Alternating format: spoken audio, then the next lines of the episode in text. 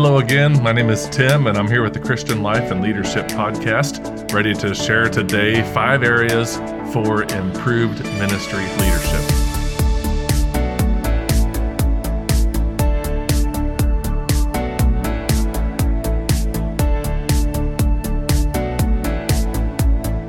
Well, leadership in the church requires a servant heart and action. And I'm always amazed reading scripture how many times Jesus involves us in the miracles of kingdom work. So never be ashamed of taking action for God. There are times to listen and wait and to sit still, but always be ready to work hard in ministry for the gospel. And so here are five areas in which leaders must strive so that ministry can be excellent, for that it, so it can be improved, so that it can be what it needs to be for this time and this season. So, number one, do the little things well. I know you know this and I know this, but it's worth being reminded that it is possible to get so caught up in all that we have going that we forget the reason we're doing ministry to begin with. We need to consistently do the basics well, the little things that keep it rolling. Some of those examples might include returning phone calls, returning a text, taking care of emails, taking care of details, following up on conversations. These basics are extremely important so that you are able to stay in touch, stay in the groove, and to keep leading your people well. So, guarding your time and keeping your calendar detailed is part of that. And that's part of what will yield great big benefits when we're doing those little things well. When we've got our ducks in a row for our scheduled times and our boundaries and vacations. And then we're free at that point to put all our effort into work and serving and doing what we're called to do. So, here are a few things we need to make sure we have details for spiritual growth and renewal, home and family time, teaching and preaching prep, and vision and strategy.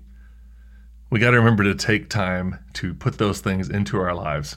And as we do that, Sometimes it gets out of whack and we got to redo it again. It's not just a one time thing. It's going to help us do ministry more effectively. And remember to take time for people. Here's a little experiment you can try. This week, send a handwritten note to thank someone for a particular ministry or thing they did this past week. And I can almost guarantee that they will make a comment about that note the next time you see them. So take some time to do that. Number two for improving your ministry is to focus on your priority. Sometimes we use the word priorities, which doesn't quite make sense because you can only have, by the nature of the word, one thing that is superior, one thing that's going to make the most impact. So you need to look at your list today or, or think about your mental notes of what you're trying to accomplish today. What is going to make the biggest difference in your ministry? These questions are going to help you determine what the priority is. And it's interesting to note that sometimes the idea of one thing is so much more neat and tidy when you're thinking about the marketplace or the business world. And I know everybody has gets sidetracked and has other things, but one of the things about ministry that I think makes it a little more difficult to listen to these type of podcasts is that our ministry is one of interruption in a lot of ways. So if our ministry is to serve others, then those times aren't going to always be scheduled sometimes that comes up in a moment's notice. So we need to focus on our priority of waking up in the morning and saying, Lord, where am I most needed? What can I do today to make the biggest impact in kingdom work? And so some of those times it's going to be things like getting the message done or getting prepared for your event this weekend. Other times it's going to be somebody's path crossing with yours and you setting things aside to love them like Jesus would. I always love this quote that I've mentioned on the podcast several times. Anyone can do two things at once. What's really impressive is to do one thing at once. In our multitasking world and in our trying to get the maximum amount of time out of each day, I think sometimes that we've gotten to where we've focused ourselves right out of the opportunity to do the thing that is most at hand for making the biggest kingdom impact. And so we want to work with an uncluttered mind and focus on the task at hand, whatever that is, in the moment. And that's going to be something that's going to make a difference in our ministries. So we're going to do little things well, focus on the priority, and we're going to run with momentum. Now, momentum is different than being breathless. Momentum is about knowing when to push and when to coast and when to ride the wave.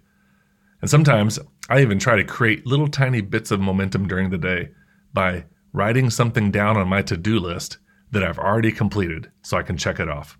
Now, I know that people make jokes and memes about that, and maybe it does seem a little redundant, but they say you're supposed to step away from whatever you're doing every 50 minutes or so just to like regroup your mind and take a few steps and get a drink or whatever the case is. But I also know that when I take those little breaks and readjust my to do list, sometimes even rewriting it, and I don't want to sound like I'm, you know, crazy here, but I'll, I'll put some focus on that.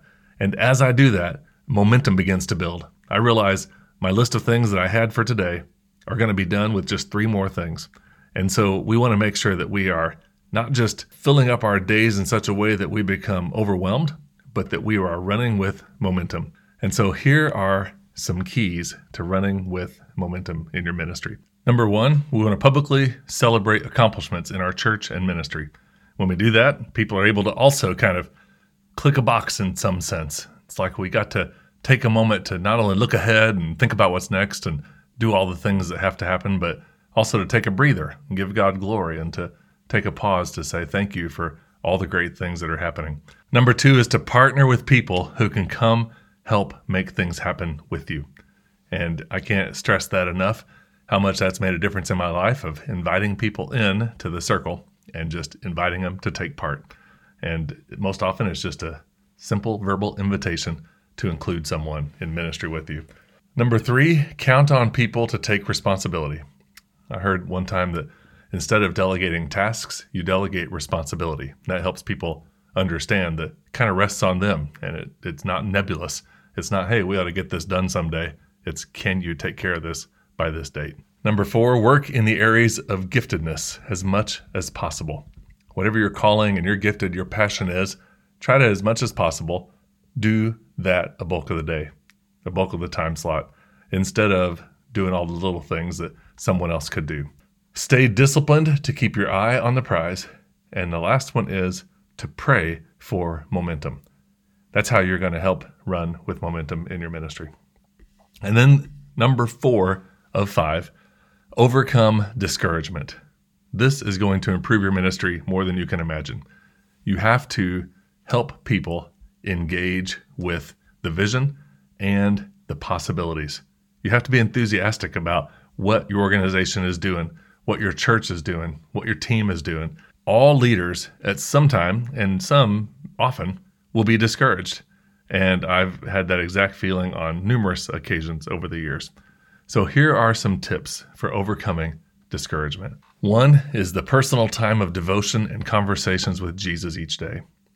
Two, plenty of sleep and balanced living in a lot of different ways. I know that's much easier to say than to do, but it really is true that when we are kind of out of control with food or out of control with no exercise or staying up late or any number of things, it kind of will breed discouragement in our lives.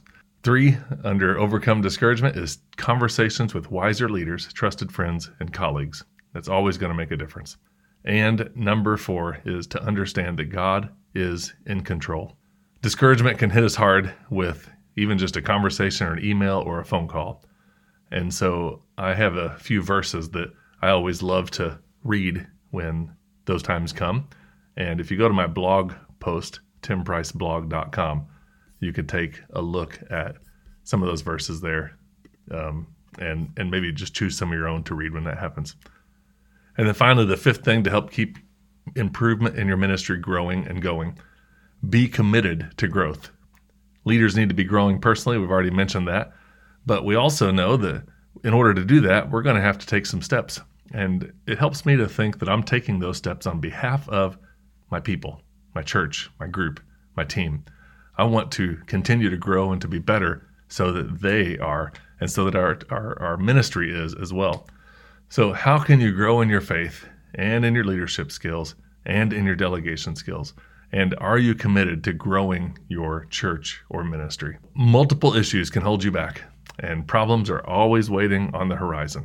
There always seems to be roadblocks and barriers that we have to overcome, but those can be dealt with.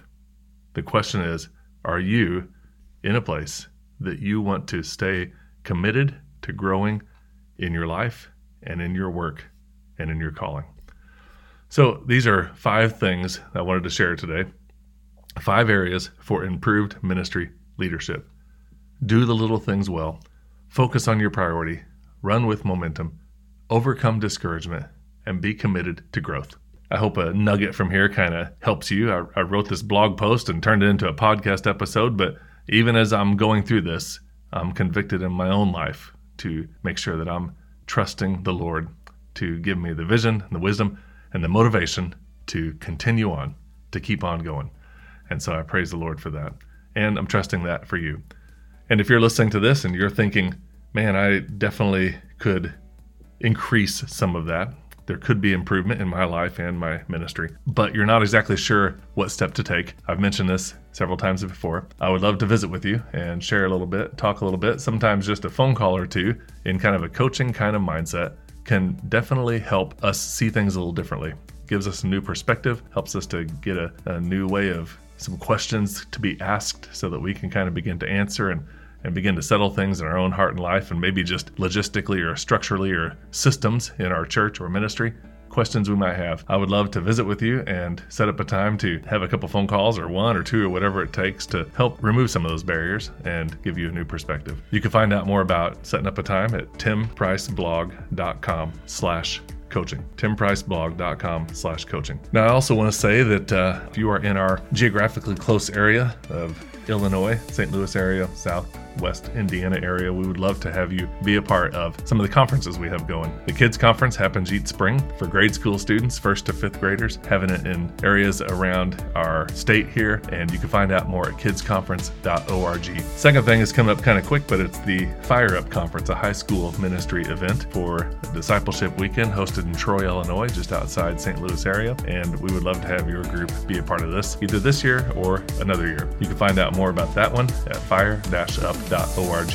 And then a third and final announcement, and that is that I would love to be a part of your ministry, part of your church, either sharing special music or as a guest worship leader or as a speaker, or to share about harvest ministry and invite your church to join in with us. So any of those things can be found out by contacting me, Tim Price, at timpriceblog.com, and I'd love to connect and partner with you. Thanks again for listening today. We'll see you next week, and I'll be praying for you. Thanks.